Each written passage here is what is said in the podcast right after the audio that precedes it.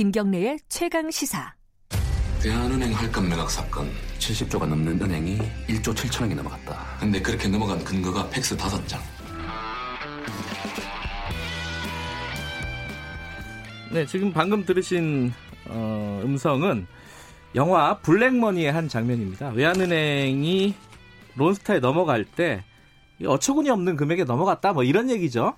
그리고 그 근거가 된 팩스도 어, 정체불명의 팩스였고 이게 누가 작성한 건지도 모르겠고 아, 진실이 밝혀지지 않았다. 어, 이, 이 론스타 사건을 다룬 블랙머니 아 근데 요새 어, 겨울왕국 때문에 다 내린 것 같습니다. 어쨌든 근데 이 얘기가 2003년도부터 시작된 얘기예요. 16년이 됐네요. 아직도 명확하게 진상이 규명이 안 됐습니다. 그리고 이 영화가 이 사건의 일단을 보여주긴 하지만은 또 현실과 다른 부분도 꽤 있는 것 같습니다. 겸사겸사해서 오늘 원래 스포일러 시간인데 어 영화 얘기 어 우리 최강희 평론가가 어디 출장 가셔가지고 영화 새, 다른 영화 전문가 모셨습니다. 미디어 오늘 이정환 대표 나와 계십니다. 안녕하세요. 네, 영화콘에 출연하는 건 처음입니다. 고맙습니다. 아 모신 거는 이 블랙머니를 영화를 다루는 측면도 있지만은 이 론타 사건을 워낙 오랫동안 취재를 하셨어요. 네, 제가 2003년에 월간 말지했을 때 처음 취재를 시작했는데요. 예. 이 외환은행 매각을 외자 유치로 계속 포장을 하니까 이건 아니다라는 생각이 들었습니다. 사실 음. 외국 자본 유치가 아니라 그냥 은행을 팔아치운 거죠. 근데 그걸 외자 유치라고 말하고 당시 한미은행, 한미은행, 제일은행 등 은행들이 계속 팔려 나갔죠. 그리고 여의도의 그 금융 부티크라고 네. 이 이런 비슷한 그 이제 투기 회사들이 와가지고 매물을 쓸어 담았습니다. 아 당시에요? 예. 예. 공적 자금 회수를 극대화한다는 명분으로 이 국민들 세금을 들여서 살려낸 기업들을 헐값에 팔아치우고 그걸 사가지고 다시 대파하는 작업들이 많았었죠. 음흠. 그래서 론스타의 외환은 인수도 그 과정 중에 하나라고 볼 수 있겠습니다. 관련된 책도 쓰셨어요? 네, 투기자본의 천국이라는 책을 썼는데요. 그 책이 아마 이 영화의 상당 부분 많이 반영돼 있는 것 같습니다. 저도 이 책을 샀는데 네, 어, 못 읽고 있습니다. 워낙 두꺼워가지고.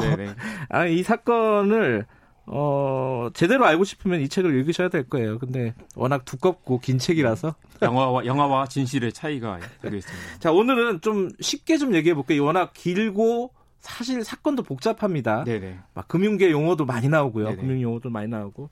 자, 앞에서 방 우리 음성 들었잖아요. 이게 여- 은행이 70조? 70조 짜리 네. 은행인데 네. 1조 7천억에 넘어갔다. 네. 이건 맞는 얘기예요? 이것도 제가 책에 좀 과장된 표현을 썼는데 그게 예. 이제 좀 이렇게 어 영화적으로 좀 더 상상력을 덧붙인 것 같습니다. 예. 이 70조 가치는 아니고 이게 전체 자산이 규모가 70조고 자산에서 또 부채를 빼야 되잖아요. 아. 자산의 부채를 빼면 대략 한 3조 가치 정도 되는데 3조. 이게 한 절반이 한 1조 4천억 원 정도에 넘어간 거죠. 근데 음. 그, 그 지분 절반을 인수했으니까 실제로는 한 아, 많이 보면 한 1조 원 정도 더 음. 싸게 샀다라고 볼 수 있겠습니다. 1조 원 정도? 네네. 아, 근데 말이 1조 원이지 정말 1조 어마어마한 원도 정말 큰 금액이죠. 돈이죠. 네. 70조 막 100조 막 이러니까 네네. 예산, 좀 전에 보니까 국회 예산 뭐 500조 막 이러니까 네. 1조가 아무렇지도 않게 느껴지지만 1조는 정말 천문학적인 금액입니다. 그렇습니다. 어찌 됐든 자산 가치가 70조였고 부채를 뺀 금액이다. 네. 조금 과장 영화적인 과장은 좀 있다. 근데 이게 어 헐값 매각 이렇게 네. 규정할 수는 있는 거죠? 이거는? 이게 이제 가치 평가에 따라 좀 다르긴 한데요. 네. 일단 문제는 자격이 안 되는 사모펀드에 넘겼다는 게 문제고 또 아까 외자 유치라고 했는데 네. 당시 달러화가 부족했으니까 해외에서 많이 돈을 끌어들이는 건 필요하겠죠. 근데 음. 이 정부가 소유한 은행, 네. 수출입은행이 정부가 제 대주주인 은행인데 예. 정부가 소유한 은행을 굳이 외국 자본에 사모펀드에 또 출처도 모르는 그런 펀드에 팔아넘길 필요가 있었는가라는 음. 이유가 있는 거고요. 네. 게다가 검찰 수사 기록 보면 어 10억 달러에 51% 지분을 넘긴다라는 표현이 여러 번 등장을 합니다. 네. 그러니까 애초에 론스타가 들고 올 돈을 맞춰놓고 거기에 맞춰서 이제 지분을 경영권 넘기는 음. 그 딜을 추진했던 건데요. 이게 자격이 안 되는 사모펀드에 이 재경부와 금융위가 이 가격을 맞춰주려고 온갖 수단을 동원해서 무리수를 둔 정황이 여러 차례 발견이 됩니다. 음. 이 가격이 안 맞으면 안 팔면 되겠죠. 근데 론스타가 마음을 바꿀까 봐서 론스타의 눈치를 보고 론스타가 내세운 조건들을 다 맞춰준 거죠. 음, 자, 이 얘기가 좀 복잡한데, 네. 어, 좀 쉽게 영화에서 나온 얘기부터 좀 네네, 풀어볼게요. 그러시죠. 자, 이 론스타가 외환은행을 뭐 속된 말로 먹었을 때, 네네. 그 근거가 된 서류가 어, 팩스 다섯 장. 그렇습니다. 저, 그 맞는 얘기예요, 그거는? 팩스 다섯 장은 맞습니다. 실제로도 그래요? 이게 무슨 근거로 이렇게 싸게 팔았느냐라고 물어보니까 이 팩스 다섯 장을 내놨는데 이 팩스 다섯 장은 외환은행에서 금감위로 보낸 문서입니다. 음흠. 근데 그러면 이거 어디서 났느냐로 물어보니까 외환은행 직원이 돌아가셨어요. 음. 죽은 사람에게 다 떠넘긴 거죠. 그래서 아 죽은 것도 맞아요? 맞습니다. 어허. 실제로 근데 영화에서는 트럭에 치여서 그러니까 의문의 그 트럭에 치여 의문사잖아요. 나타났지만 실제로 이제 지병으로 돌아가신 것으로 아. 저도 확인을 했는데요. 예, 특별히 예. 뭐 의문사 같지는 않습니다. 예. 다만 문제는 이분이 그러면 무슨 근거로 보냈느냐. 어허. 이분도 지시를 받아서 뭐 이 작업을 했겠죠. 근데 그렇죠. 외환은행이나 금감에서는 아 그 사람이 알고 아무도 모른다. 누가 그 사람에게 시켰는지도 모른다라고 말을 하는데 말이 안 되는 소리긴 하죠. 아하. 이 수조 원짜리 은행을 이렇게 어 BIC 비율이 6.16까지 떨어진다라고 그러면 사실 은행이 망하는 정도가 아니라 대한민국 전체가 다시 한번 IMF로 가야 될 뭐 완전 이상한 상황이거든요. 음. 그런 상황을 가정해서 이렇게 될지도 모르니까 은행을 팔아야 된다. 도대체 앞뒤가 맞지 않는 상황인데 그걸 누가 지시했는지도 모르고 아 죽은 사람이 보낸 팩스에 근거해서 보내 뭐 외환을 팔았다라고 발뺌을 하고 있는 상황입니다. 어, 이 사건 잘 모르시는 분을 위해서 말씀을 드리면은 그 BIS 비율, 그러니까 자기 자본 비율이죠. 네네. 그러니까 한마디로 말하면 은행이 되게 지금 부실하고 위험하다라고 예.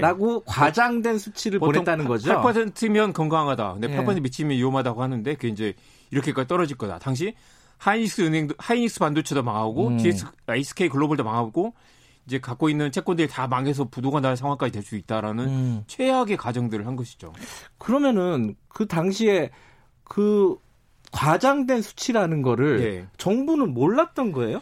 그러니까 그게 이제 시나리오 가 A, B, C가 있고 뭔가 뭐 수십 가지 시나리오가 있는데 예. 그 중에 이제 가장 안 좋은 시나리오 중에 하나가 이제 이 팩스 다섯 장이 있었던 거죠. 아하. 그러니까 최악의 경우 이럴 수 있다. 그 팩스 다섯 장에도 A, B, C가 또 담겨 있습니다. 이렇게 뭐 아하. 이 긍정적인 거 이 정도 이 정도고 부정 중- 중립은 이 정도고 부정적인 거 이 정도인데 네네. 가장 부정적인 거 골라서 아 이렇게도 될 수 있으니까 은행을 팔아야 된다라는 네. 거죠. 어쨌든 그 팩스 다섯 장이 뭐 전부는 아니지만 일정 정도 네. 영향을 미친 건 사실이다. 아 그래서 문제는 우리가 물건을 팔려고 하면 예. 아, 그 좋은 물건이니까 비싸게 받아야 됩니다라고 하게 하지 않겠습니까? 보통 그렇죠. 이 외환은행이 자기들을 팔려고 하는데 야 우리 망할 것 같아요. 싸게 좀 사주세요라고 그 이야기를 한다는 것 자체가 말이 안 되는 거죠. 음, 우리 망해가니까 빨리 좀 사주세요. 이렇게 오히려 네네. 썼다는 거죠. 팩스에다가. 예, 그것도 긍정적인 전망을 놔두고 부정적인 전망을 가지고 골라서 음. 그 근거로 팔아넘긴 겁니다. 근데 이 아까 그 팩스를 보낸 분은 돌아가셨다 그랬잖아요. 네. 뭐 돌아가 거기다가 이제 다 짐을 떠 넘겼다고 하셨는데 네. 그 부분은 검찰은 수사를 할 수 있었던 부분 아닌가요? 안 했어요? 그렇죠. 그 수사를 예. 했는데 검찰은 비교적 전반적으로 수사를 굉장히 충실하게 많이 한 것 같습니다. 예. 실제로 이제 법원에 가서 무죄가 나긴 했지만 네.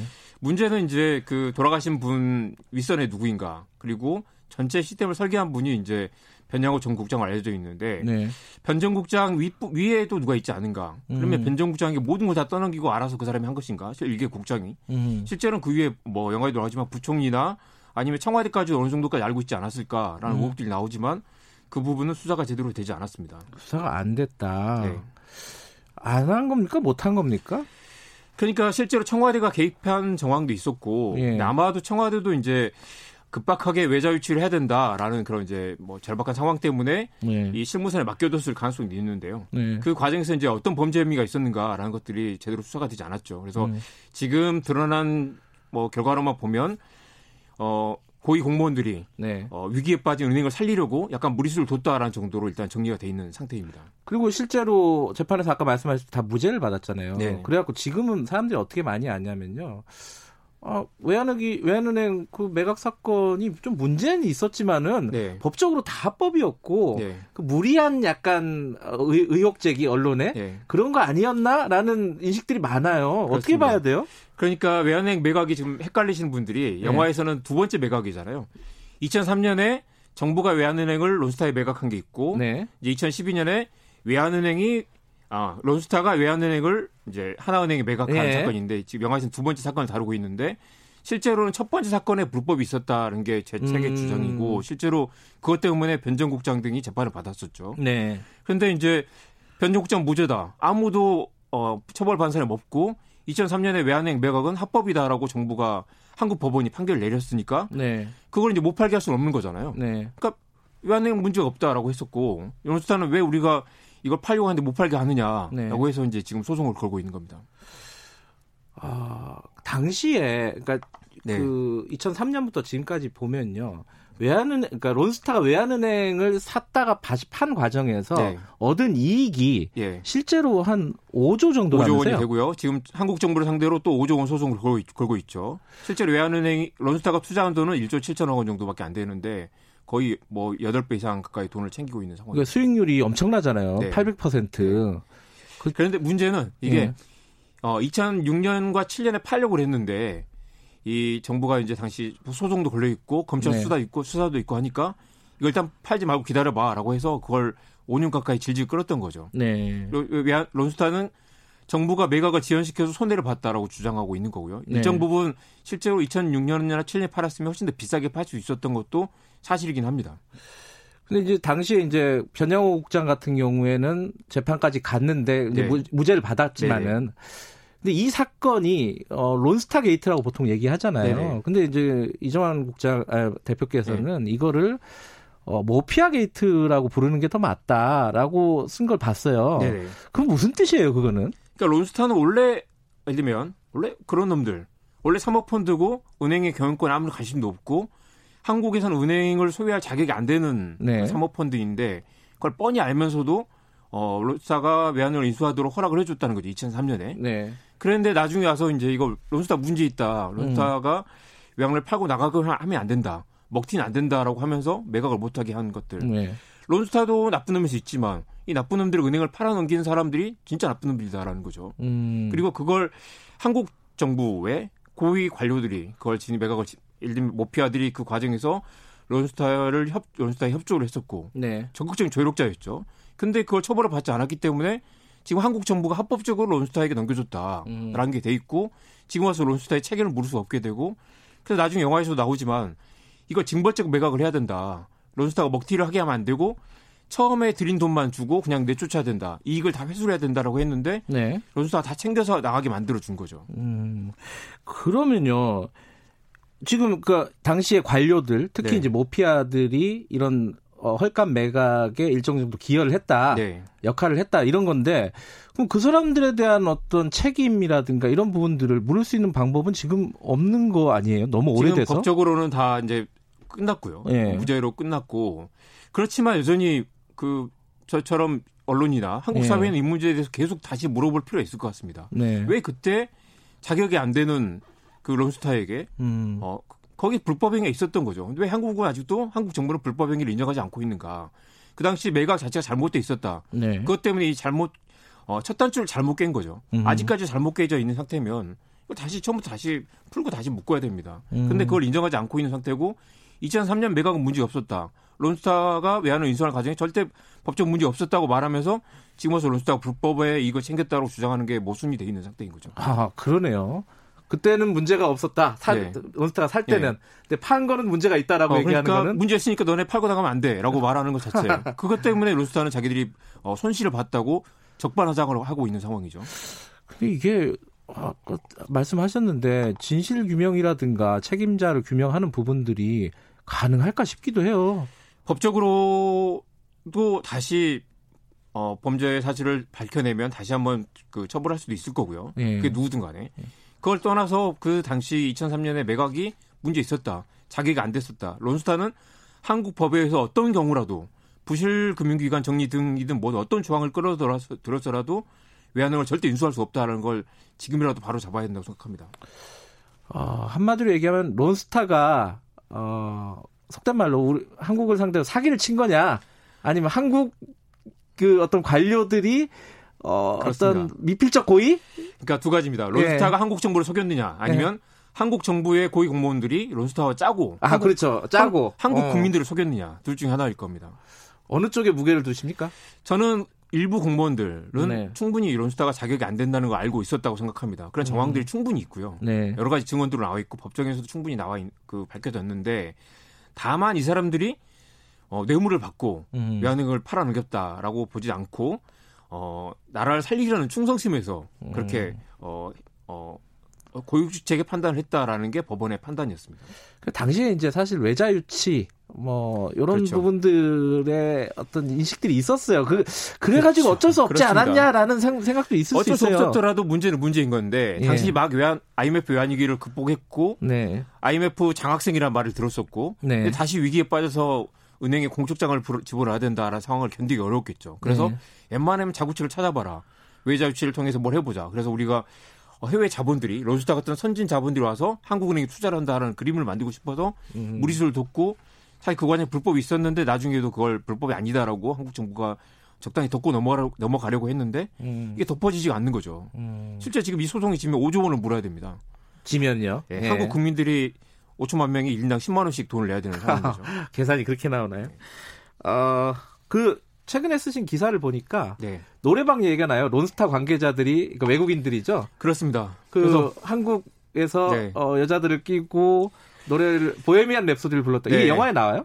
영화에는 안 나오는데요. 안 나와요? 실제 그 검찰 아. 진술 조서에 나옵니다. 그래서 외환으로 팔려고 하는 사람들, 살려고 네. 하는 사람들이 다 같이 모여가지고 다 같이 어깨 동무하고 여자를 끼고 노래 부르는 장면이 실제로 법정 기록에 어, 진짜 드러나 있습니다. 보헤미안 랩소디를 예, 불렀어요? 예. 그러니까 아니, 그래서 이게 돈을 주- 그 사려는 쪽과 팔려는 쪽이 서로 이렇게 그 대립하는 게 아니라 사실 타고 적게도 술 먹는 사이 거기서 아. 어 가격을 이 정도로 하자. 어 연스타가 들고 온 돈이 10억 달러밖에 안 된다. 여기 이 정도에서 맞추자라고 계속 그런 딜이 벌어졌던 거죠. 과연 그러니까 거기서 정당한 가격 협상이 이루어졌을까라고 음. 의문을 갖지 않을 수가 굉장히 없습니다. 상징적인 장면이군요. 네, 영화에서 왜 뺐을까요? 알겠습니다. 자, 이 영화를 보고 싶어도 지금 다 내려가지고 못 보는데 어, 나중에 뭐 IPTV라든가 뭐 이렇게 나오면은 좀 챙겨봐야 될 것 같습니다. 책을 읽으시면 도움일 것 같습니다. 책도 읽으시고 어, 이정환 대표가 쓴 최근 기사들을 읽고 보시면은 훨씬 더 어, 전체적으로 이해가 영화도. 훌륭한데요. 어, 예. 실제 진실 알고 싶은 분들은 네. 좀더 공부를 하시면 좋을 것 같습니다. 알겠습니다. 어, 론스타 전문가 미디어 오늘 이정환 대표였습니다. 고맙습니다. 고맙습니다.